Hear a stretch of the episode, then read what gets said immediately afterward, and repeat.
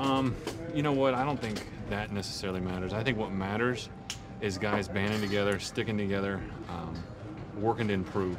That's the most important. Tough seeing John go down like that in the third quarter.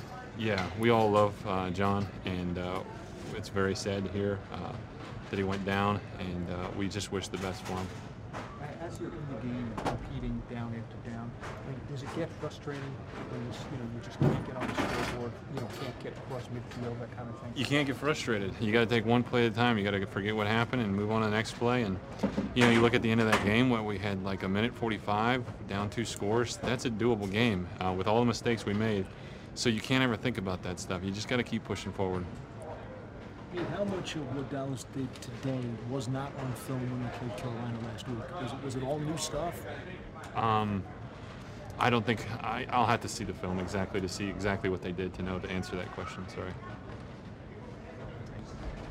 You're a veteran, and obviously, you know, you've been in Super Bowls. How do you keep this group together after 0 2 and kind of the way things spiraled tonight? Well, listen, the Super Bowl's not played after the second game of the season.